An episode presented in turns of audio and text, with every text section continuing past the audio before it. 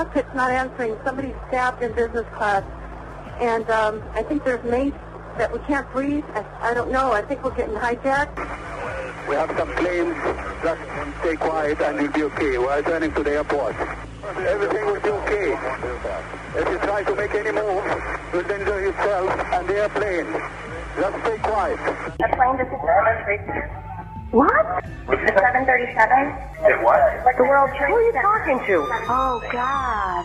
Oh, my God. United 175, New York. We have some problems over here right now. We might have a hijack over here, two of them. Jules, this is Ryan. Uh, listen, on an airplane that's been hijacked, and things will go well, and it's not looking good.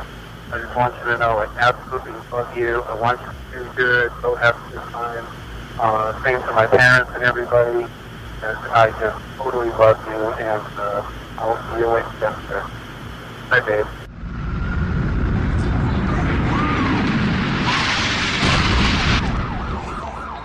What are those people gonna do? All, all the elevators are blocked out. This is Michael Cohen, and you're listening to the Mea Culpa podcast. I want to start this episode off by commemorating the 20th anniversary of September 11th. It's almost unfathomable that 20 years have passed since that terrible day. But I remember literally everything that happened as if it were yesterday. It's 8:52 here in New York. I'm Bryant Gumbel. We understand that there has been a plane crash on the uh, southern tip of Manhattan. You're looking at the uh, World Trade Center. We understand that a plane has crashed into the World Trade Center. We don't know anything more than that. The building's exploding right now. You got people running up the street. Okay. Hold on, I'll tell you what's going on. Okay. Everything you got to the World Trade Center now. I was at my accountant's office on the Lower East Side when the first plane hit the towers and then the second plane hit. The city was a riot of sirens. The streets became empty. Then the phone system collapsed. The subway stopped, and it was like the world was ending. Oh, my God. And there were 30 people in the northeast corner. Gotta get everybody out! For New Yorkers, this was an unfathomable moment. These buildings that define the skyline were suddenly gone, and the city that never sleeps was very quickly brought to its knees. Unable to reach my wife and my children, and unsure what would happen next. Remember, we didn't know if we were under attack and if more planes were coming. I got an aircraft six miles east of the White House. Hello? Crystal City, just north of Crystal City. Just to the north of your town. Yeah, stop all departures. Pentagon just got hit. No for CNN. God damn, I can't even protect my NCA. I instinctively started walking uptown to get to my daughter's school, who was in kindergarten at the time. There were no cars on the street, just people as far as the eye could see, all walking together. Some were covered head to toe in gray soot from the building's collapse. Some were bleeding after being hit from debris. In the moment, I stopped and marveled, feeling completely outside myself like I was in a disaster movie and we were all extras, the walking wounded. People were crying, frightened, angry. I took as much water as I could after leaving my accountant's office, and I handed the bottles out to those who needed them most. And for 50 some odd blocks, I walked with a sense of panic, but also determination. I remember how beautiful it was outside a perfect blue sky, 82 degrees, which belied the horror behind me that I was fleeing. Soon it was just hot. I was in my suit wearing wingtips, and I remember gasping for air as the smoke drifted from ground zero northward. I took my tie off and opened my shirt, but nothing helped. The smoke and debris we were inhaling was an awful reminder of what was behind us that we were escaping. It was also poisonous that we would learn later.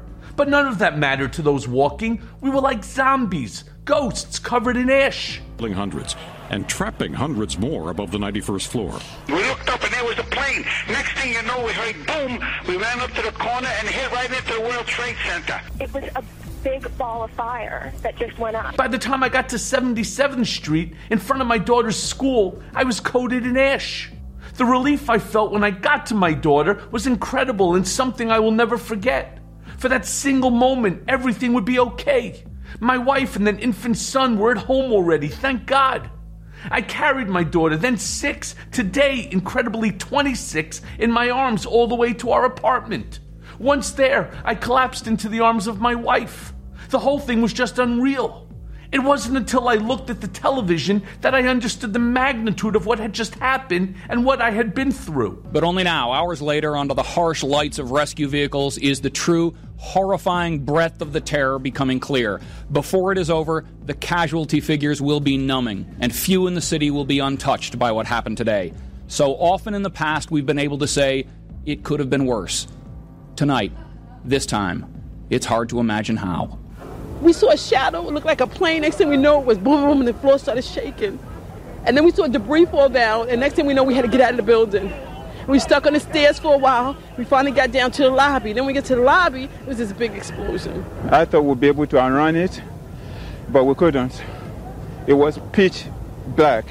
And the waiting tonight continues. A couple of numbers to pass along to you. If you think you have a family member who is transported to St. Vincent's Hospital, the number to call 212 604 7285. 604 7285. You can also go to the Family Center, which has been set up at the new school at 66 West 12th Street. Two other numbers to pass along. If you're a doctor and you would like to volunteer, they're fully staffed right now at St. Vincent's, but you can call for tomorrow. They may need doctors.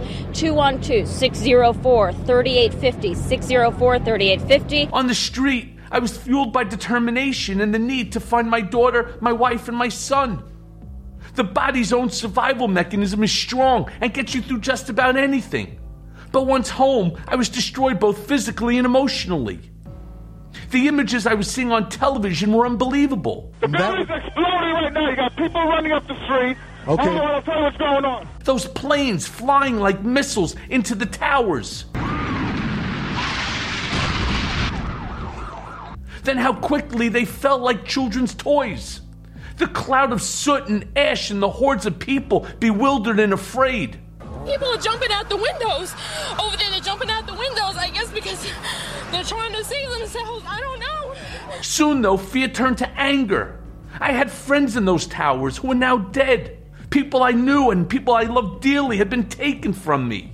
In the intervening days and weeks after the attack, certain things stayed with me that no longer compute.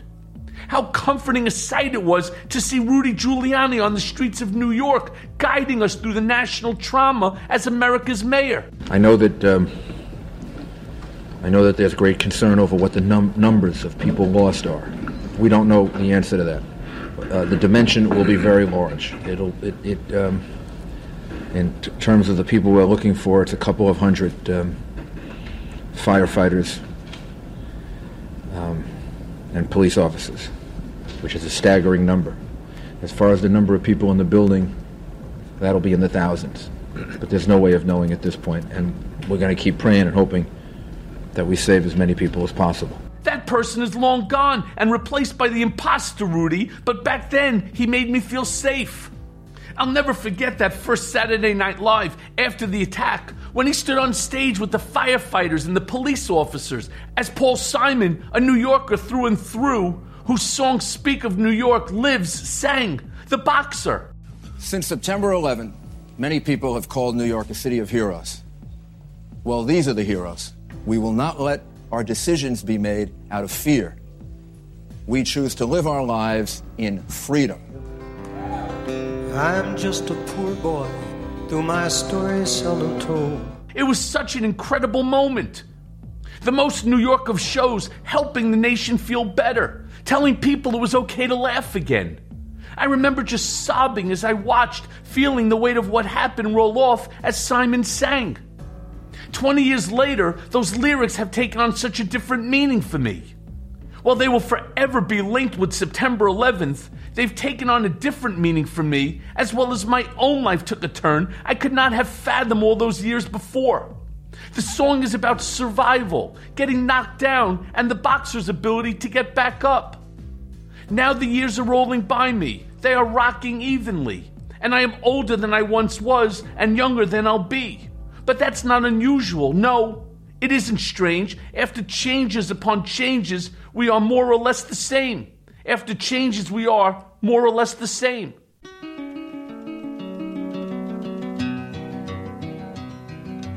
I am just a poor boy, though my story is seldom told. I have squandered my resistance for a pocket full of mumbles, such are promises. All lies and And now for the main event. My next guest on Mea Culpa returns to the show with great urgency to explain the way in which the GOP has hijacked our democratic system. Ari Berman is quite possibly the foremost expert working today on our electoral system and issues like redistricting and gerrymandering that allow Republicans to maintain their majorities despite profound demographic changes. It's these maneuvers and others that threaten the Democrats' hold on the House in the midterms and what is fueling this awful wave of authoritarian legislation nationwide. A senior reporter for Mother Jones, Berman has broken some of the most important and frightening stories related to voter suppression. He is the author of the best selling book, Give Us the Ballot The Modern Struggle for Voting Rights in America, and a recipient of the prestigious Sidney Hillman Foundation Award in Journalism for his reporting on the dark money behind the GOP's voter suppression efforts. So let's listen now to that conversation. So, Ari, in a recent Washington Post editorial, Dana Milbank wrote, and I quote, Texas showed us what a post democracy America would look like, where women cannot get abortions, where almost everybody can openly carry a gun in public without a license or training, where black and Latino citizens are disproportionately denied the right to vote. Is this the blueprint for the GOP moving forward on both the state and national level? And where else is this happening outside of Texas? I think that's absolutely right, Michael. I think Texas is the embodiment of what the GOP wants to do. They basically want to create a place where anyone can carry a gun without any kind of training or license or permit where it's virtually impossible uh, for women to have control over their own bodies, where it's very, very difficult for Black and Latino voters who are now the majority in the state to be able to vote, where hospitals are full because of COVID, where schools are closing because they're not requiring masks. I mean, you're seeing this all across the country, but it's happening in such a concentrated way in Texas. And it was one thing after another in terms of their legislative session. The fact that they had not only a regular special session, but then they had two special legislative sessions uh, to basically say that we are going to ban abortion, we're going to ban critical race theory, even though no one even understands what that is. We're going to institute one of the country's worst voter suppression laws, and we're all going to do it uh, because we want to turn our state essentially uh, into a mini Trump land. You know, I had a conversation here on Mea Culpa about critical race theory. And to be honest with you, there's not a lot that needs to be understood about critical race theory other than when school is teaching about the United States. There is a part of this, this growth to where we are today that involves individuals, groups, minorities, particularly blacks, who aren't represented at all. Yes, we know about the Civil War, but do they ever really go into really the Frederick Douglasses? Do they go into the Harriet Tubmans? The answer is no. And that's just the more obvious of critical race theory. You know, it should be told accurately. History should not be so specific as to be white centric. It should really cover all groups of people. And that's really all that people are asking for under critical race theory. But one of the problems that we see with Texas is that Texas is not the only state that's pulling this sort of bullshit, to be honest with you. You know, we know for a fact that there's Wisconsin, Michigan, Pennsylvania, North Carolina. I mean, there are other states, we'll call them copycat states, that are trying to create this Gilead country out of their state where, yes, you could deprive a woman of her right to choose, where you can turn around and state that anybody's permitted to carry a firearm without licensing or training, you know, that you can turn around and that you can actually impede on individuals' rights to vote by gerrymandering uh, and right to keep the, the power to where the power is desired by those who currently have it.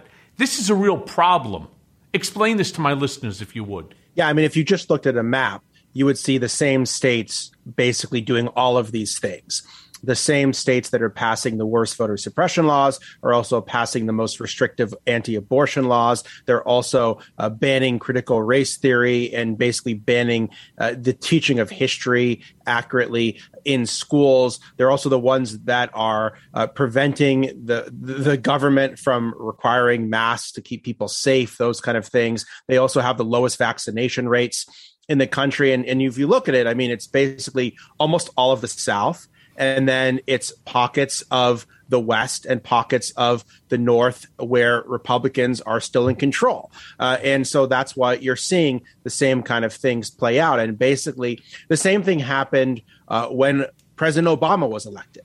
That Republicans realized if we don't control Washington, we can control the states and we can set the agenda, and that'll then influence everything that happens on a national level. And so, I mean, even before Trump, you saw this incredible radicalization of the GOP. It became so much more radicalized under Trump. And now, basically, the next place where Trumpism is thriving is not in Washington because they don't control Washington. It's in the states. You have the Greg Abbotts, the Ron DeSantis's. These are the people that are auditioning to be the next Trump. And they think that the way to be the next Trump is to go as far right as possible when it comes to all of these policy positions. Hi, folks. Michael Cohen here, and we've got an amazing sponsor for this episode The Jordan Harbinger Show. Things can get pretty intense discussing American politics, so if you need a break from the news cycle and want to hear incredible storytelling that is both fascinating and actionable, check out last Thursday's episode with retired FBI Special Agent Jack Schafer, who rejoins Jordan to discuss his book, The Like Switch, an ex FBI agent's guide to influencing, attracting, and winning people over. This is fascinating stuff you don't want to miss. The show covers such a wide range of topics through weekly interviews with heavy hitting guests. And there are a ton of episodes you'll find interesting since you're a fan of this show. Like the July 6th interview with Master Pickpocket Bob Arno on how he spots a mark. There's an episode for everyone, though, no matter what you're into. The show covers stories like how a professional art forger made millions of dollars while being chased by the feds and the mafia. Jordan's also done an episode on how to deal with corrupt and crooked bosses, addiction, brain chemistry, and so much more. The podcast covers a lot, but one constant is his ability to pull useful pieces of advice from his guests. I promise you, you'll find something useful that you can apply to your own life, whether it's an actionable routine change that boosts your productivity or just a slight mindset tweak that changes how you see the world. We really enjoy the show and we think you will as well. So search the Jordan Harbinger Show. That's H A R B as in boy, I N as in Nancy, G E R on Apple Podcasts, Spotify, or wherever you listen to podcasts. You know, it's funny when you speak to people, the easiest response that people give was, well, if you don't like what they're doing, vote them out of office. But here, folks, this is what people don't understand. And Ari, this is where your expertise is going to come in very help, um, very, very handy. You can't just vote them out. Why? Because there's something called gerrymandering. And with gerrymandering, what people have to understand is every 10 years, what they do is they redraw the maps. Now, what's funny is that the system is supposed to sort of have a sense of responsibility and honor to our democracy so that you don't go into the map and create the map so that even if you are the minority in that state that you still will win the important districts because of the way that you play with the lines. The GOP have perfected this greater than the Democratic Party and they actually even gave a name for this method of keeping power in both the state and the local levels. And it's called Project Roadmap. Have you ever heard of this? I have Project heard of this. Roadmap. Yep. Yeah. So with Project Roadmap, it has been described by many as the most audacious political heist of modern times. Why? Simply because you can't vote them out. They stack the they stack the the um the districts by the way that they draw the lines so that even if you are the minority in that state, even if you're the minority in the specific area that is, you know, highly concentrated with minorities, they don't get the same voting power as the other districts, which uh, again would be a minority. But based upon the way that they draw the maps, they will always retain power. Can you go into it better than I for my listeners, please? Yeah, I mean, that's been the story in places like Texas and places like Wisconsin and places like Georgia. Uh, in some states, Republicans have actually gotten fewer votes than Democrats but they control a lot more seats in the state legislature. So it's kind of like the electoral college, but with regards to the state legislature, uh, where you know Donald Trump will lose the popular vote by three million votes, but he can be elected president. That same kind of thing happens. Uh, on a different kind of scale with redistricting. In Wisconsin, for example, in 2018, you had Democrats getting 54% of the vote statewide for the state legislature, but Republicans getting 60% of the seats. Well, that's pretty crazy that one party would get a clear majority of votes, but the other party would have a clear majority of seats.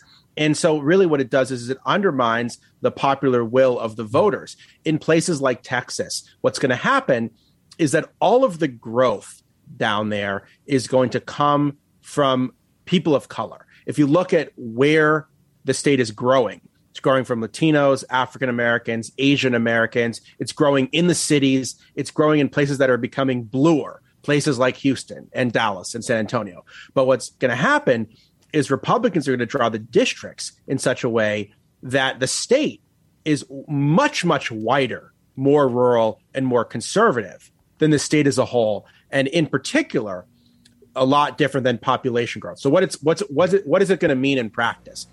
Well, first off, what it's going to mean in practice is that these state legislatures also draw districts for the U.S. House of Representatives. So Republicans could take back the House in 2022 just from gerrymandering alone. What it also means is that these state legislatures feel like they can enact these crazy right wing policies that are very unpopular. If you poll people in Texas, they don't support the abortion law. They don't support being able to carry a gun without a permit or training. But the only thing that matters to Republicans is is it popular in the districts that we've drawn? And it's popular in those districts because they're choosing their own electorate as opposed to the electorate choosing them. Right. And on top of that, let's not forget our favorite friend, technology right? So advancements in technology have done what? They've given these individuals, these Republicans who are all into this project roadmap, the ability to micro pinpoint streets by moving one street over to the left or to the right or two blocks to the left or to the right. They actually changed the entire, they changed the entire format. And, um, you know, just by tweaking these lines ever so slightly, they're able to ensure that they will never lose power. And then these folks that are then becoming the representatives for these areas, despite the fact that their ideology, that their methodology and so on are all in the minority, what ends up happening?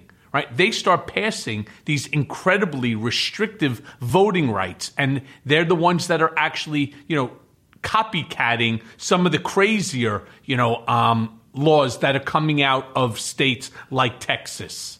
That's right. That's absolutely right. I mean, the technology has gotten so sophisticated that they can basically say, uh, even in areas where they're outnumbered, I'm going to draw the districts in such a way so that we are going to be the majority no matter what happens, no matter how much swing there is in public opinion, no matter how much the state is trending, we're going to remain in, in control. And then it's this anti democratic feedback loop where basically they propose and pass unpopular policies. Then they undermine democracy to stay secure in their own power. And then they pass more unpopular policies. Then they pass even more attacks on democracy to try to further entrench their power. So it's very, very difficult for people to be able uh, to vote them out of office. Uh, and this is happening across the country, but I think it's particularly noteworthy in places like Texas, where people say, oh, the demographics are changing. It's only a matter of time before the state change, changes politically as well. And that is true. but it's going to happen a lot slower than people think. And it's going to be very, very difficult to achieve anytime soon as long as the people in power are the ones that are drawing their own districts. And despite the fact that Democrats have seen this thing coming now for quite some time, you may recall that the Supreme Court heard the case of Shelby County versus Holder, whereby this entire issue about gerrymandering in order to infringe on someone's rights, it was determined that it's it, they, they cannot actually um, opine upon this other than to say that the states have their rights within which to draw these lines. And this is now the this is now the law of the land. They they have the right to do it based upon this case. And worse than that they are doing it. That's the whole thing. Just because you have the right to do something doesn't mean that you should.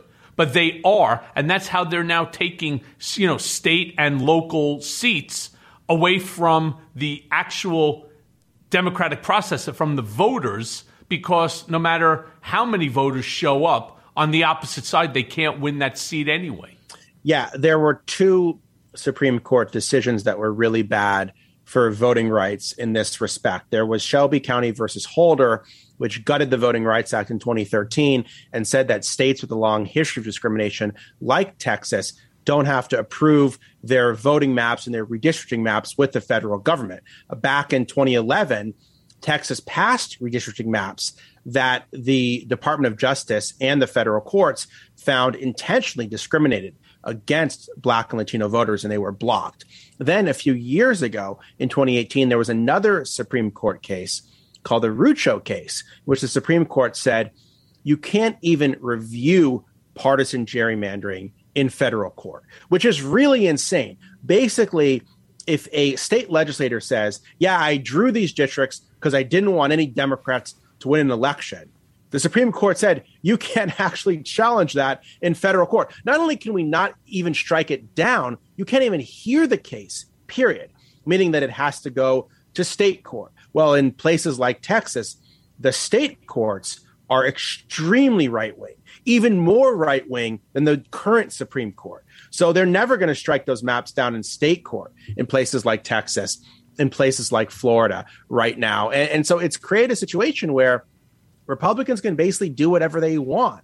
And I think that's why Republicans have been so emboldened with the voter suppression, with the gerrymandering, with the abortion restrictions, because they basically view the courts as their get out of jail free card. I mean, they're they're essentially saying that we're not afraid of the courts striking down what we what we do. And when it comes to gerrymandering, we know the courts aren't going to even review it unless we do some sort of extreme. They're not permitted. To, they're, they're not, not, even permitted, permitted to. to. review it. They can still review yeah. racial gerrymandering. So if, for example, you're able to show that a district was drawn clearly to disenfranchise Black or Latino or Asian American voters, that can be reviewed. But what Republicans are going to say is, we're not disenfranchising minorities, we're just disenfranchising Democrats because most minority voters vote for Democrats. And so that's another way they're going to try to get around this to basically say all of the racial gerrymandering we're doing, that's just politics. Just like they're going to say when voting laws have a disparate impact on black or Latino or Asian American voters, they're just going to say, well, that's just politics too. And therefore, it shouldn't be struck down as discriminatory. Yeah, well, that's why soon they're going to change the name of Texas to Gilead. Now, um, Ari, I want to ask you this. In the wake of SB 8's passage, you wrote that, and I quote, the GOP is so invested in voter suppression because they want to enact cruel, unpopular policies like abortion bans and permitless carry with no accountability. That's why it's so important for Democrats to use their power to pass federal legislation protecting voting rights. In your article for Mother Jones on the topic, you describe their hold on power in Texas as anti democratic. Can you unpack for my listeners what's happening in Texas with this fl- uh, fury and flurry of legislation? Um, 666 bills, I believe. Um, and how they maintain their supermajority despite the fact that Texas is growing more purple every single year. Well, we've talked about some of these laws already, but just the fact that they passed the worst uh, anti-choice law in the country. Uh, they passed one of the most extreme gun laws uh, in the country that you don't need to have any license or training uh, to carry a gun, which is just totally uh, insane in a state that has 3,500 or more gun deaths a year. Uh, they have restricted how uh, education uh, can be taught. I mean, it was just one thing after another uh, in terms of what the state legislature did. And then they added all of this voter suppression on top of it. Uh, and that's really the, the, the thing that they're doing. Uh, to try to prevent any accountability for their policies. And Texas is already the hardest state to vote in the country. It's a state that has no online registration, unlike 40 other states. It's a state where you can vote with a gun permit, but not a student ID, which is crazy. It's a state that's closed 750 polling places since the Supreme Court gutted the Voting Rights Act in 2013. It's a state where last year, if you were under the age of 65, you couldn't cite fear of contracting COVID as a reason to vote by mail which was completely out of step uh, uh, in terms of what states were doing. So, all of this was how Texas was hard to vote before they then passed this new voter suppression law, which basically says that partisan poll workers can have free movement uh, inside the polls, that they're going to mandate regular purges of the voting rolls, that they're banning things that were done in Houston to increase voter turnout, things like drive through voting and extended uh, voting hours. And so they have passed all of these unpopular policies and they've put all of this voter suppression on top of it to try to prevent them from being voted out of office. And that's why I said it's so important that Democrats in Congress use the power they have to counteract this by passing voting rights legislation that would make this kind of stuff illegal. And what you're seeing is an asymmetry in terms of power. Republicans are using all the power they have to make it harder to vote and to do unpopular things. Democrats aren't using the power they have in Washington to make it easier to vote and pass popular policies. And it's funny, Republicans didn't seem to care that all the stuff they did was done only by one party. They didn't care that it was that it wasn't bipartisan. They just wanted to do what they're going to do. Then you have Democrats like Joe Manchin and Kyrsten Sinema saying, well, we won't do anything unless it's bipartisan. Well, that means you're just not going to do anything, period. You're not going to exercise the power that you have. So one side is being extremely aggressive about exercising power, and the other side is making all these excuses for why they can't exercise the power that they actually have. Yeah, but Ari, you covered this, I believe, in, in dealing with Texas that some of the allegations that Texas was raising as it came to uh, voter rights and so on is that they uncovered, and I mean, you can't make this shit up if you tried, 16 cases, one six cases of false registrations in the state of Texas. Now, that's of course compared to the 11 million votes that were cast in Texas. How could they possibly say something as stupid as this with a straight face as to the reason for trying to create all of these new voter suppression laws? Well, I mean, they're just flat out lying. They're doing the same kind of things that Donald Trump is doing about the election. The attorney general down there, uh, Ken Paxton, who himself has faced indictment, he spent 22,000 hours during the 2020 election cycle looking for voter fraud. And as you said, he only found 16 cases of false registrations out of 11 million votes in 2020. So you can't even do the math. If you try to do that math on your phone or your calculator, it doesn't even work because the percentage is so small of the cases. And they just have manufactured a crisis. And basically, I think what Republicans have learned from Trump that the truth doesn't matter, the facts don't matter, especially when it comes to voting, because Donald Trump over and over and over again said things that were just completely untrue about the election. But he said it enough times that people believed it. And the same thing has happened in Texas. If you say the words voter fraud enough times, people believe that it's true, even if there's no evidence of that fraud occurring, or if there is evidence, it's so small and minuscule that it wouldn't affect any kind of races. You know, it's interesting because the guy who really perfected that art was Stalin. And Stalin's position was the more you say something over and over again, people will begin to believe it because one person then believes it. He tells two people, they tell two people, and so on and so on, until ultimately the lie becomes the truth. And that's Donald Trump in a nutshell. And that's exactly what guys like Josh Hawley or, you know, Lauren Boebert or, you know, even Ted Cruz uh, or, I mean, just the whole group of them, you know, Mitch McConnell, they all lie through their teeth. And they have now set up scenarios where their lies get duplicated and reproduced again and again and again on whether it's OAN, whether it's Fox. It's re- regardless of where they just keep pushing out this misinformation and the disinformation until ultimately people believe it. That they believe that false um, registrations is what caused Donald Trump to lose the big lie. And there are people that will fight you. I mean, legitimately fist fight you in the street, claiming that Donald Trump is the rightful president of the United States, that the election was stolen from him, and they are 100% certain that the big lie is a big lie in the opposite direction. And that's really scary to me. It is really scary. And th- the scariest part of it is that over time, more people are believing the lie uh, not less, that now 70% of Republicans believe that Joe Biden wasn't legitimately elected president.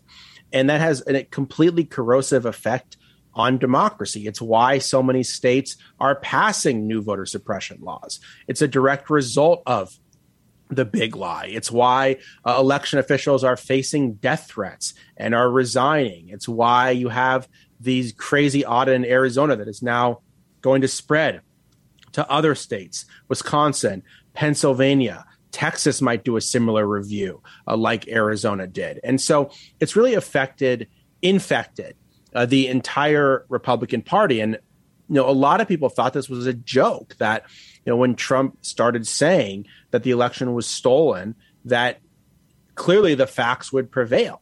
Uh, and I don't think that they took into account, as you talked about, all of the uh, outlets and all of the people that would amplify this. The fact that there are entire media stations that have amplified this, the fact that so many politicians either went along with it or amplified it. There were people like Mitch McConnell that knew it wasn't true and refused to say so for months because they found it politically useful uh, to keep this alive. And so uh, now you have basically have a situation where virtually the entire base of the Republican Party believes things, whether it's on voter suppression or on COVID or on all the, all, all the rest that are just demonstrably untrue.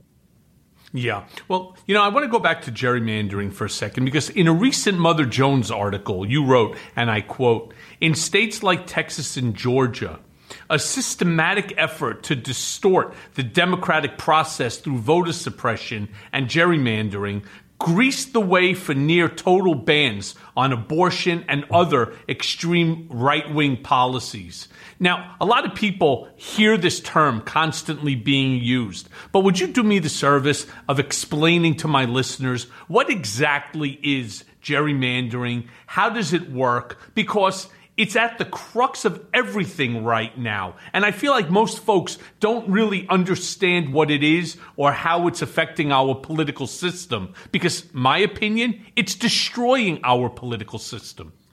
Yeah, gerrymandering is basically just when you draw political districts to favor one party or one group over another in an unfair way.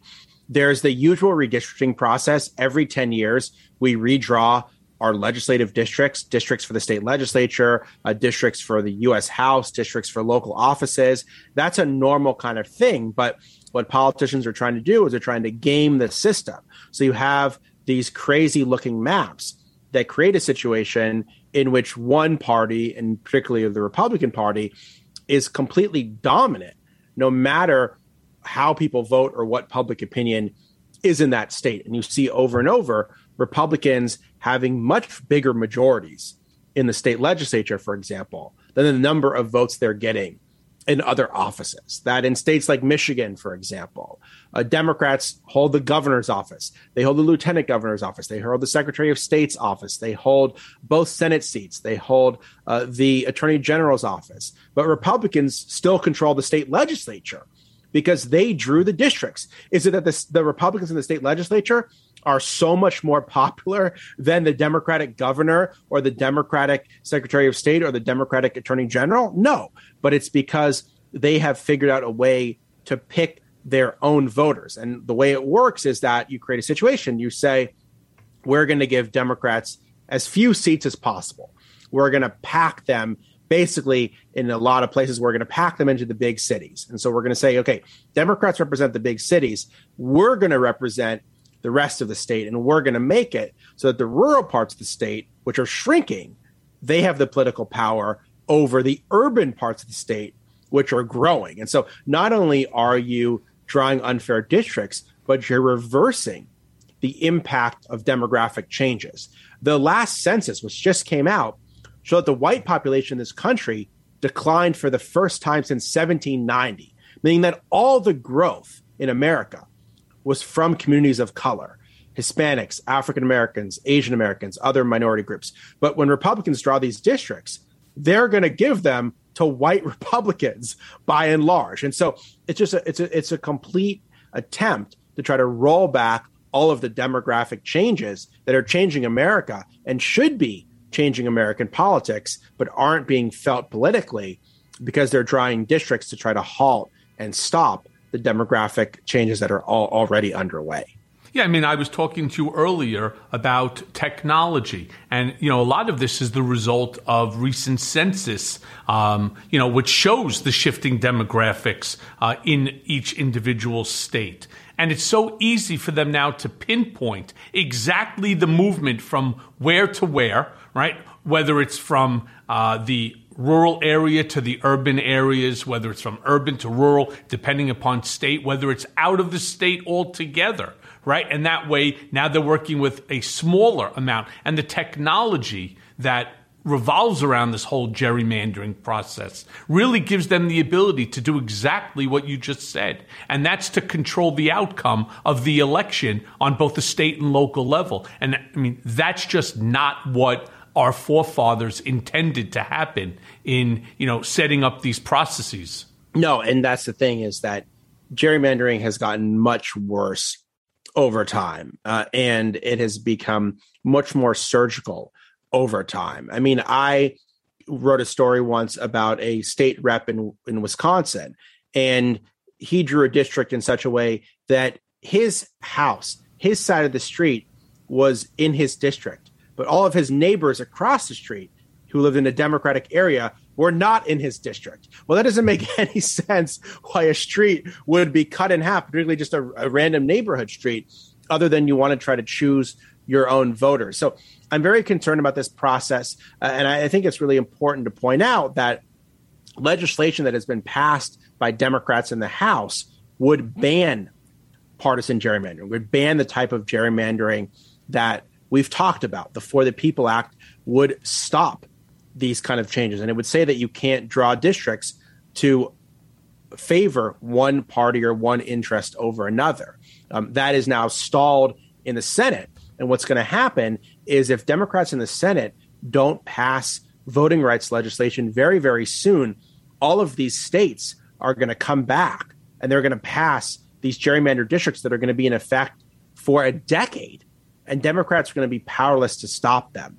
Uh, and you look at Texas, for example, they're coming back September 20th. That's very, very soon to do a whole nother legislative session on redistricting. So the clock is ticking here.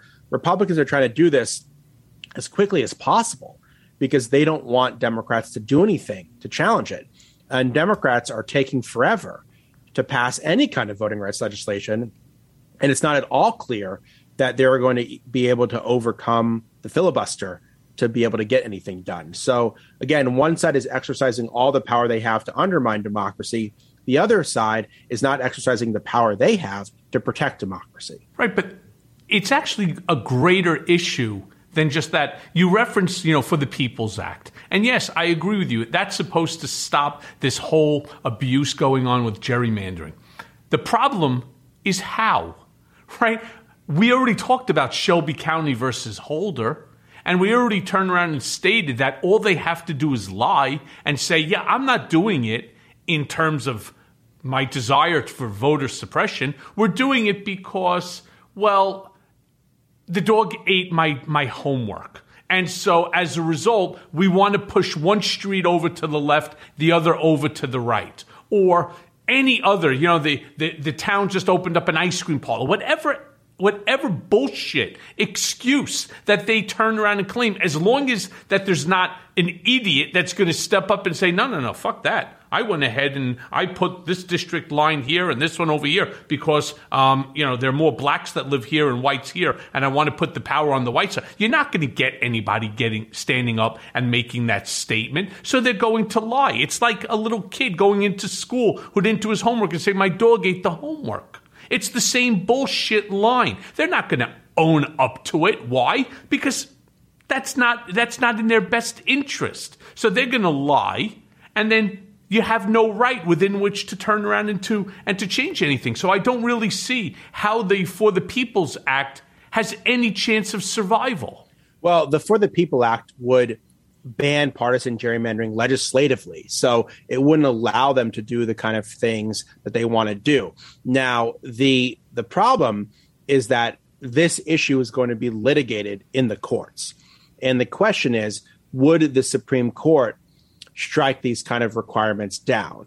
And th- that's the worry here is that if you tried to ban partisan gerrymandering through the For the People Act, then essentially what would happen is you would challenge the maps that were passed as violating federal law because federal law now says that partisan gerrymandering is unconstitutional and that would trump what the Supreme Court has ruled already. But the problem is the Supreme Court will probably rule on this again. And will they strike down what Congress has done? They already struck down what Congress did when they gutted the Voting Rights Act because the Congress reauthorized the Voting Rights Act in 2006, 98 to 0 in the Senate and 390 to 33 in the House. I mean, that's a pretty overwhelming vote. We don't see votes like that on anything uh, nowadays.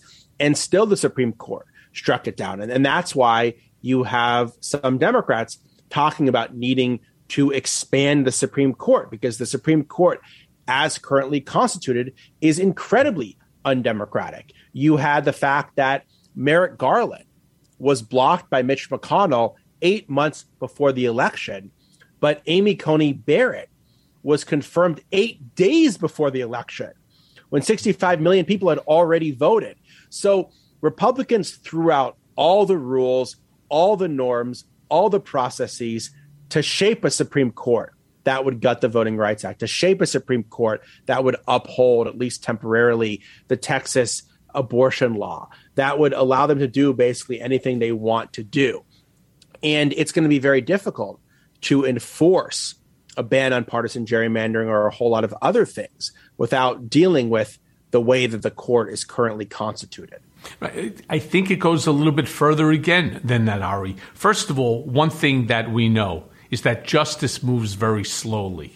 So, even in fact that it was brought before the court, first they have to make a determination, the Supreme Court, whether they want to hear the case or not. And if in fact that they choose to hear it, one thing that Trump taught all Republicans and Democrats who don't seem to follow Trump's playbook, bring it to the courts. Look at how long Trump was successful in stalling the district attorney and others from getting copies of his tax returns. Look how long, almost what was it, close to two years before you just fight it and fight it. Now, this, of course, is a much bigger issue than Trump's tax returns, right? I mean, this is a much bigger issue. So, what's going to happen then? Well, they're going to fight it. And then while they're fighting it, they're still going to get what they want. And then ultimately, they'll challenge it even if they lose. So, you're basically talking about potentially a decade of the same repressive voting registration laws simply because that's how slow the system is going to move. And that's taking advantage and using the court in order to stall it, which is exactly what they want. Because they don't really care about 10 years from now. What do they care about? The next election, the midterms. That's on their mind. Yeah, I think that's right. I mean, if you look at the the specifics of the For the People Act, it would try to expedite these gerrymandering cases so the courts would rule on them sooner rather than later. But I'm still concerned about the composition of the courts that are going to rule on them uh, because Donald Trump was not only able to name three justices to the Supreme Court, he was also able to name 230 federal judges all across the judiciary. And these are the judges that are going to uphold voter suppression, that are going to uphold the anti abortion laws, that are going to uphold the extreme gun laws, all of these things that are going to go before the courts. Even if they move at a quick pace, and as you say, they move at a slow pace, they're still going before a judiciary that is dominated by Trump appointees. So the entire system is out of whack from the way that the districts are drawn to the judges that are then hearing the challenges to these districts. The, the entire system right now is is deeply um, out of whack and undemocratic in a lot of different ways, and it's just really really crazy to me that if you look at the three justices to the Supreme Court that Donald Trump appointed, nominated, and then the Senate confirmed, one was appointed after they stole a Supreme Court seat, Neil Gorsuch. The other was appointed after being credibly accused of sexual harassment. And the third was appointed Brett Kavanaugh. Yeah, Brett Kavanaugh. And the third was appointed after they completely disregarded everything they had done to Merrick Garland to confirm Amy Coney Barrett eight days before the election when millions of people had already voted, which had never been done before in US history. So, I mean, that is three people confirmed in very, very questionable circumstances, not to mention confirmed by a president who lost the popular vote by 3 million votes, then lost it again by 7 million votes, never had a popular mandate for anything that he did, but was only able to get in power because of these loopholes in America that create an undemocratic system where you can get fewer votes but actually win election. And now they are relying on those undemocratic aspects of the system to basically give them a get out of jail free card for all of these other undemocratic and unpopular things that they want to do. Researchers have determined that email phishing attacks and brute force attacks are the two most popular and successful methods cybercriminals use for ransomware and extortion attacks on corporate networks. These attacks are simple to attempt, difficult to detect, and can come with big rewards for cybercriminals. Ransomware is just one of the many ways cybercriminals can get into your devices and try to take what's yours. The all-in-one protection of Norton 360 with LifeLock makes it easy to have protection in the digital world. Device security blocks cybercriminals from stealing your personal information. VPN with bank-grade encryption helps keep information you send over Wi-Fi safe. Lifelock Identity Theft Protection monitors your personal information and alerts you to potential threats. Now, folks, no one can prevent all cybercrime and identity theft or monitor all transactions at all businesses. But if you have Norton 360 with Lifelock, as I do, you can opt into cyber safety. So sign up today and save 25% or more off your first year by going to norton.com slash Cohen. That's 25% off Norton 360 with LifeLock at norton.com slash Cohen.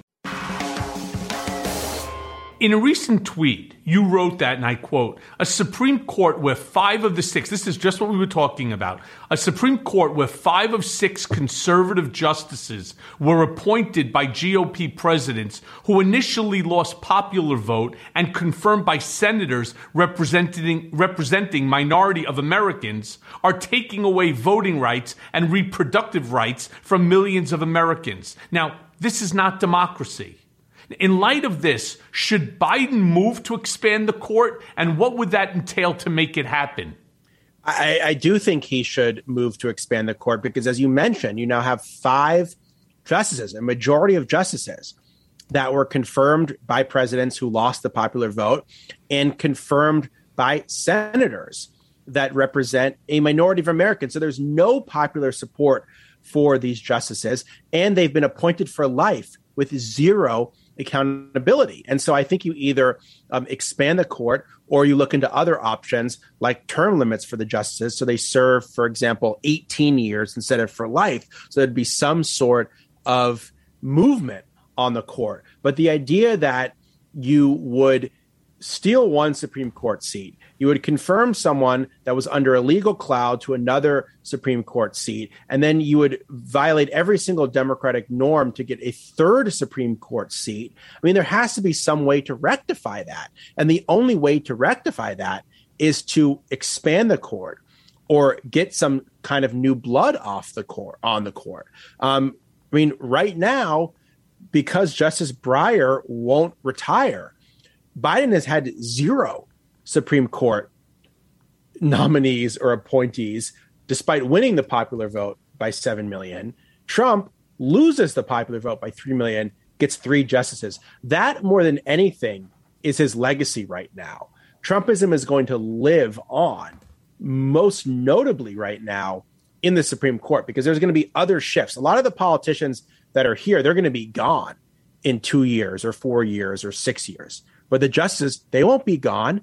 Neil Gorsuch, Amy Coney Barrett, Brett Kavanaugh, they're going to be on the Supreme Court for 20, 30, or 40 more years. So this will be the ultimate legacy of what Trump and McConnell wanted to do. Yeah, but I, I don't think that that's Trump's legacy, to be honest with you, because we've already seen that they haven't always gone along with him. And by the way, I want to state that emphatically, I also agree with you. There should be term limits on all judges, not just Supreme Court. I'm talking about federal court judges as well. There is absolutely no reason that anybody should have a job for life simply because you're appointed. I don't care if it's by the president or you're appointed by some committee. It makes no difference to me. They should have 20 year term limits or as you said 18 i would give them you know five five races right? 20 years and then that's it. Or term limit them out by age. When you have somebody who's 92 93 94 years old it just you're not up to date. I don't care how much they read. You just you cannot be. But i think trump's legacy by the way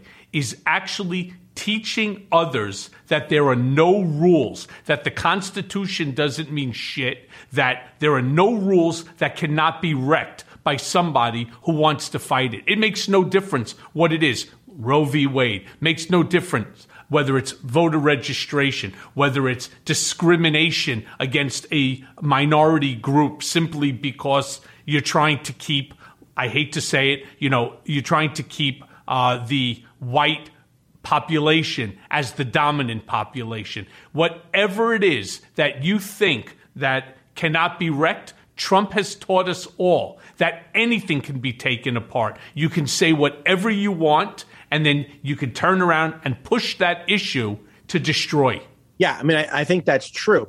I, I would say that if you look at, by and large, the Supreme Court has gone along with what Trump wants. Now, did they go along with the attempt to overturn the election? No, that was too much for them. That was too out of left field uh, to go along with. They, there has to be some sort of evidence and argument that they're going to buy.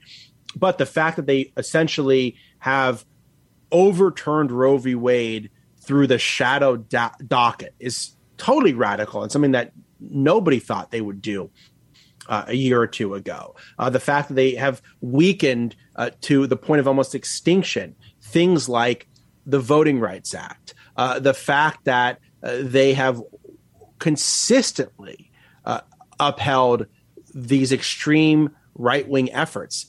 That to me is a court that has by and large gone along with what the Republican Party under Trump wants to do. Now, is it Trump himself? Probably not, because you know this better than I do. Trump himself probably only cares about Trump. But in terms of the Republican Party, true to that, the, the Republican Party under Trump, though, the the, the MAGA Republican Party, um, they have gotten almost everything they've wanted from the Supreme Court, short of overturning the election, which would have been the most radical and unthinkable thing that the court would have ever done.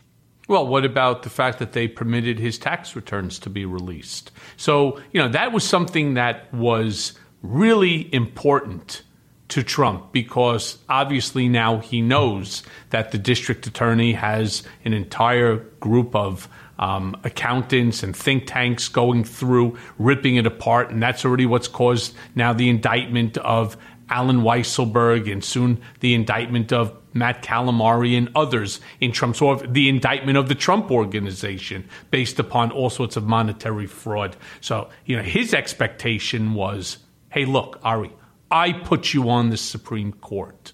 You fucking owe me. Yeah. The fact that you allowed them to get a copy of my returns, that you didn't vote with me, sent him into a tail, a tailspin. He became apoplectic over this whole issue, right? I mean, he believes that they owe him, that he gave them the job. And it's kind of funny, to be honest with you, that they actually went against him on this because it totally just destroyed him mentally. And the fact that just by giving somebody a job means that they're going to show you loyalty. And that's something that he holds near and dear to his heart when he's the recipient of the loyalty, not in fact if he has to give it. Yeah, I mean, I think the court, even the justices appointed by him, are uncomfortable those kind of mafia like transactions um, I appointed you, so therefore you protect my tax returns. I appointed you, so therefore you help me overturn the election. I think that's too much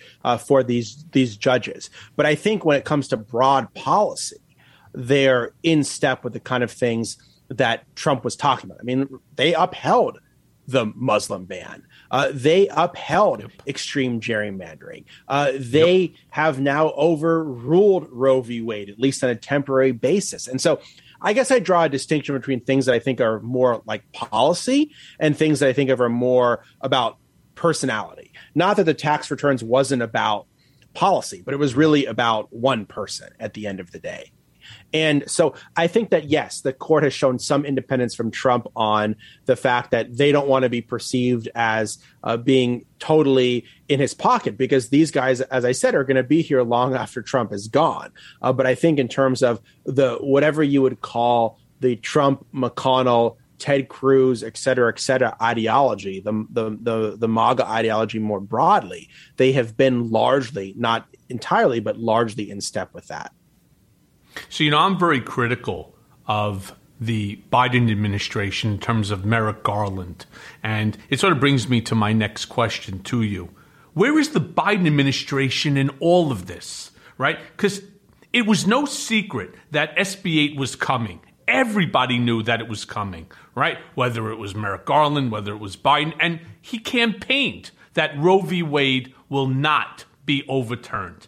Now, it was passed in May all of the issues on the table affecting Democratic voters, this one is probably the most important to them protecting a woman's reproductive rights. But through inaction, he basically let everyone down.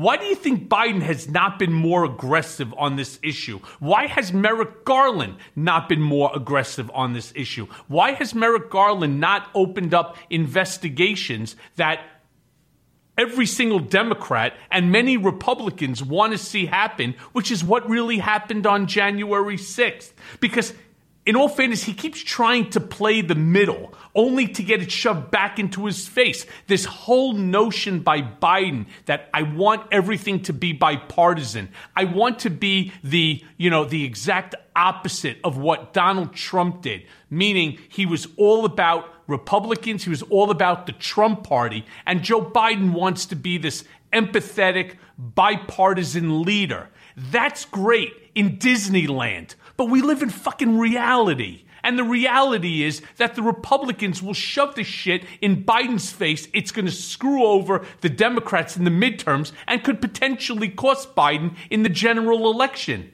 Discuss this with me. Why is he doing this? Well, I think uh, as we're talking, I'm, I'm pretty sure the Justice Department is going to announce that it's suing Texas um, over its uh, anti abortion law. So I do think that there is some movement on that front. But in general, the Justice Department has been um, very cautious. Uh, the Biden administration has been very cautious. And I think at, at some point, you have to say that results are more important than the process. And I think that's one thing that Trump understood that nobody would care at the end of the day how he got people on the Supreme Court or how he got things done as long as he got them done. Uh, and right. whereas Biden and Democrats, they're obsessed with the process of it, that everything has to appear in, in a certain way and that everything has to appear bipartisan. But if one side is taking hostages all the time, you can't negotiate with them anymore. And if you have a Republican Party that's completely invested in things like voter suppression, it's completely delusional to expect they'll support things like a new Voting Rights Act or like a For the People Act. And so I think that at some point, and I think that point is coming very, very soon. Democrats are going to have to understand they need to use the power they have, or they won't have power anymore. That more than likely, Republicans are going to take back the House because of gerrymandering alone. Uh, Biden is not very popular right now. So who knows how long that's going to last. So you have a you have a short window to get a lot of things done. And if they don't get those things done, they're going to have no chance to do anything about it in the future. And so I think time is really running out here. I think what we've learned from Republicans in Texas, they're going to aggressively use the power they have no matter what it takes. Uh, and I think with Biden, it's very, very slow it's very cautious. It's very procedural. It's making all up all of these reasons why you can't do stuff, as opposed to using the mandate you were given, using the power you have to get things done. And, and that's where I would like to see the president and Democrats in Congress be a lot more aggressive than they are right now. Or as Donald would say, dictator Donald. This is what I want to do. I don't care how we get it done. I just want it done. It was the same way at the Trump organization. Don't tell me about process. Just give me the end result. And that end result better be what I want. And that's what he ended up showing the country. Now, you know, last um, on my last podcast, I had uh, Scott Dworkin on it, and one of the things that we talked about is some pretty serious concerns about this midterm 2022 elections. That if in fact the Republicans take the House, and I say this again, despite, you know, obviously we have a great fan base, subscriber base here on Mea Culpa, one of the things that I'm really warning everybody who listens to this program to take heed of, if in fact that the Republicans take the House, you know the very next day what they're going to do. They're going to file articles of impeachment against Joe Biden. And they're already establishing the grounds for why they have the right to do that. And what's the right? It has to do with his bungling of Afghanistan. Now, me personally, I don't think that he did, but I'm not the one that's drafting the articles. And if in fact that the House goes ahead and they vote on the articles of impeachment to put them through, um, they will end up impeaching Joe Biden. First of all, it's payback to the two time impeachment of Donald Trump, first of all. And two, there's this crazy theory out there that, of course, being that the Senate is now controlled as well by the Republicans, that they will actually convict him and Joe Biden will be removed. Now, if in fact that happens, who, who becomes president? Kamala Harris, right? I mean, that's just the way that it works. Well, they can do the same thing to her. Sure, and but then that's, that's what they're talking about doing. Yeah, go ahead. But Ari, one second. What just in conclusion, one of the concerns that people are saying is that they're going to figure out how to put Trump in as the Speaker of the House, which means he's third in line to the succession. Now, I know this sounds like the House of Cards, but I want you to remember the fucking animal that sat in the White House for four years, that basically shit all over our Constitution, manipulated it, you know, twisted it, bent it, made it malleable when it was for, you know, 44 presidents before did not do such a thing. Rest assured that if he gets the right ears and these people do this, this is a whole nother constitutional, you know, shitstorm that's going to hit the American people.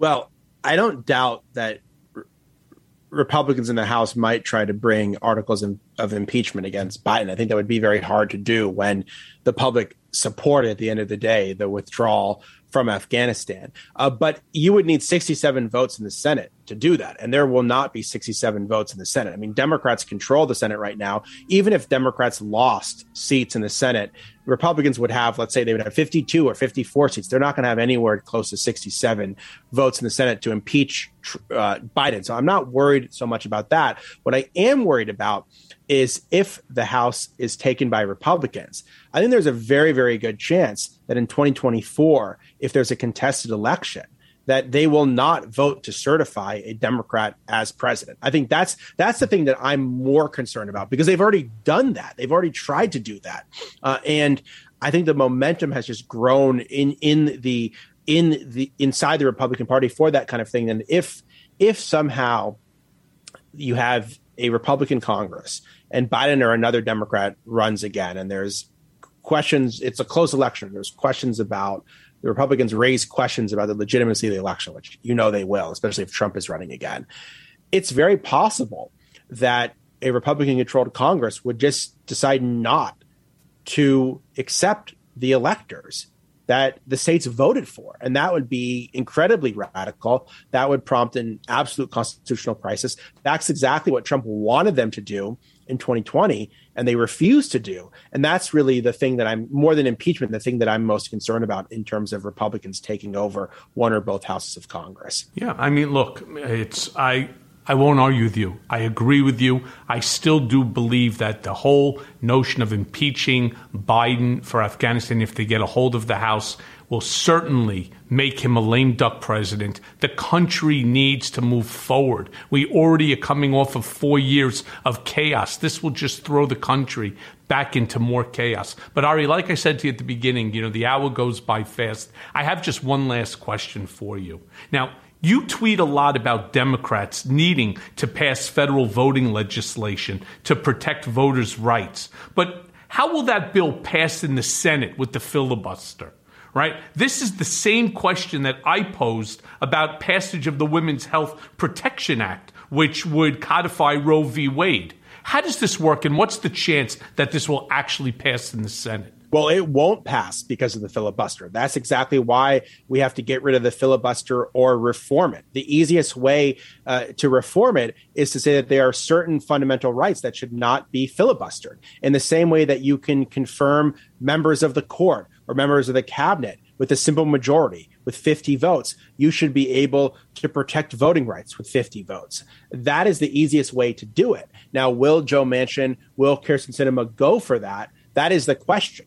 Uh, and I think it's more likely than not that they don't go for it and that nothing passes. But I think that the pressure just has to stay on them to say that are you going to allow Republicans in states like Texas to do whatever they want when it comes to undermining voting rights, when it comes to uh, allowing the crazy spread of guns, when it comes to undermining a woman's right to choose? Or is there going to be a federal response? And you guys were elected to do something about all of this stuff. And that if you don't use the power you have, you will be in the minority again. And I happen to think that Joe Manchin and Kyrsten Sinema like being in the majority more than the minority. I think they would like to stay in the majority as opposed to being in the minority. I think the, the ultimate way that they stay in the majority is to exercise the power they have to stop the anti democratic Republican Party from having a complete lockdown and foothold in terms of our political system.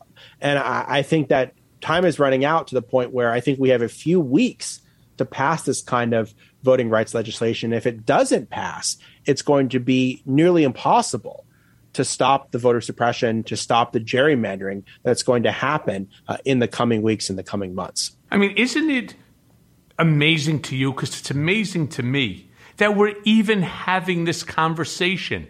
I mean, I, I find it just incredible that we're having conversations about whether a woman's reproductive right should still be in existence, whether or not you should, you know, be permitted to carry, especially in light of all of the various, um, you know, gun violence that this country has seen over the last, you know, 10 years plus. It just, I find this whole question of the filibuster just to be so upsetting and it's confusing and it's aggravating. And I just don't understand why others just don't say enough already, right? It basically is designed to stop the party that's in power from effectuating the goals that they campaigned on that people voted them into power. That's how I see the filibuster. Yeah, I mean, it's just crazy to me that an arcane Senate rule that nobody cares about is more important than voting rights for millions of Americans or reproductive rights for millions of Americans or protecting millions of Americans from gun violence. I mean, to me, it should be a no brainer that the point is that you want to protect people's rights and how you get there doesn't really matter. And the idea that you would preserve a arcane procedural rule that basically prevents the majority from governing over the protection of fundamental rights to me is exactly what is wrong with Washington, why people hate Washington in the first place, no matter who goes there. And I think it's making Democrats very unhappy with their party. And I think history is not going to judge Democrats kindly. If Republicans did all these extreme things, the Democrats did nothing because they wanted to preserve filibuster over the protection of fundamental rights for millions of Americans. Totally agree. And with that, Ari, I want to thank you for joining me again on Mea Culpa. And I wish you all the best and thank you for um, your, your time and thank you for helping to set this craziness on a path that maybe we'll begin to understand a little better after this episode. So thank you for that. Thanks a lot, Michael. Great to talk to you again. The same. Thanks, Ari. And now for today's Mea Culpa. Besides being the 20th anniversary of September 11th, it also happens to be one year since we launched Mea Culpa. We began as an experiment and side project, something to help promote my book Disloyal, has grown into something beyond my wildest dreams thanks to all of you out there who have supported the show since its beginning. After one year and 104 episodes, Mea Culpa has become a movement. Each episode is an attempt to shine light on the hypocrisy of the modern GOP. The long goal remains the same, and that's nothing less than the imprisonment of Donald Trump. While things may have gone quiet, I can assure you that the wheels of justice are working hard behind the scenes. This is a 12 round fight, folks, and the indictments handed down earlier this summer are just the beginning. Allen Weisselberg is due back in court next week, and the Attorney General continues to shake the tree against the Trump Organization as the noose tightens. The question is whether it will be enough.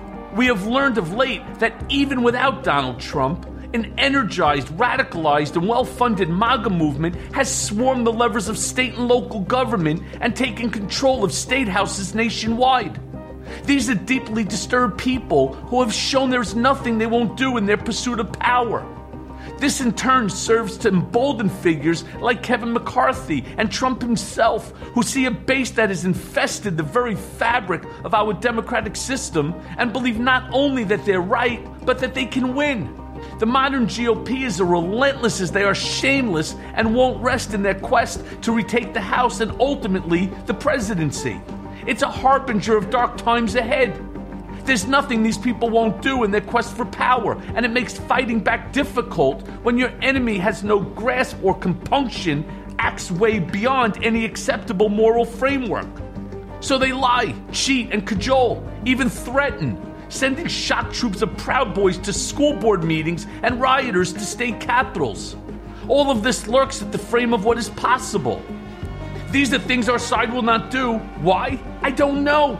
But it sure makes it hard. It's like battling Al Qaeda. How do you fight an enemy who's willing to blow themselves up and take you with them? To me, that's the modern GOP.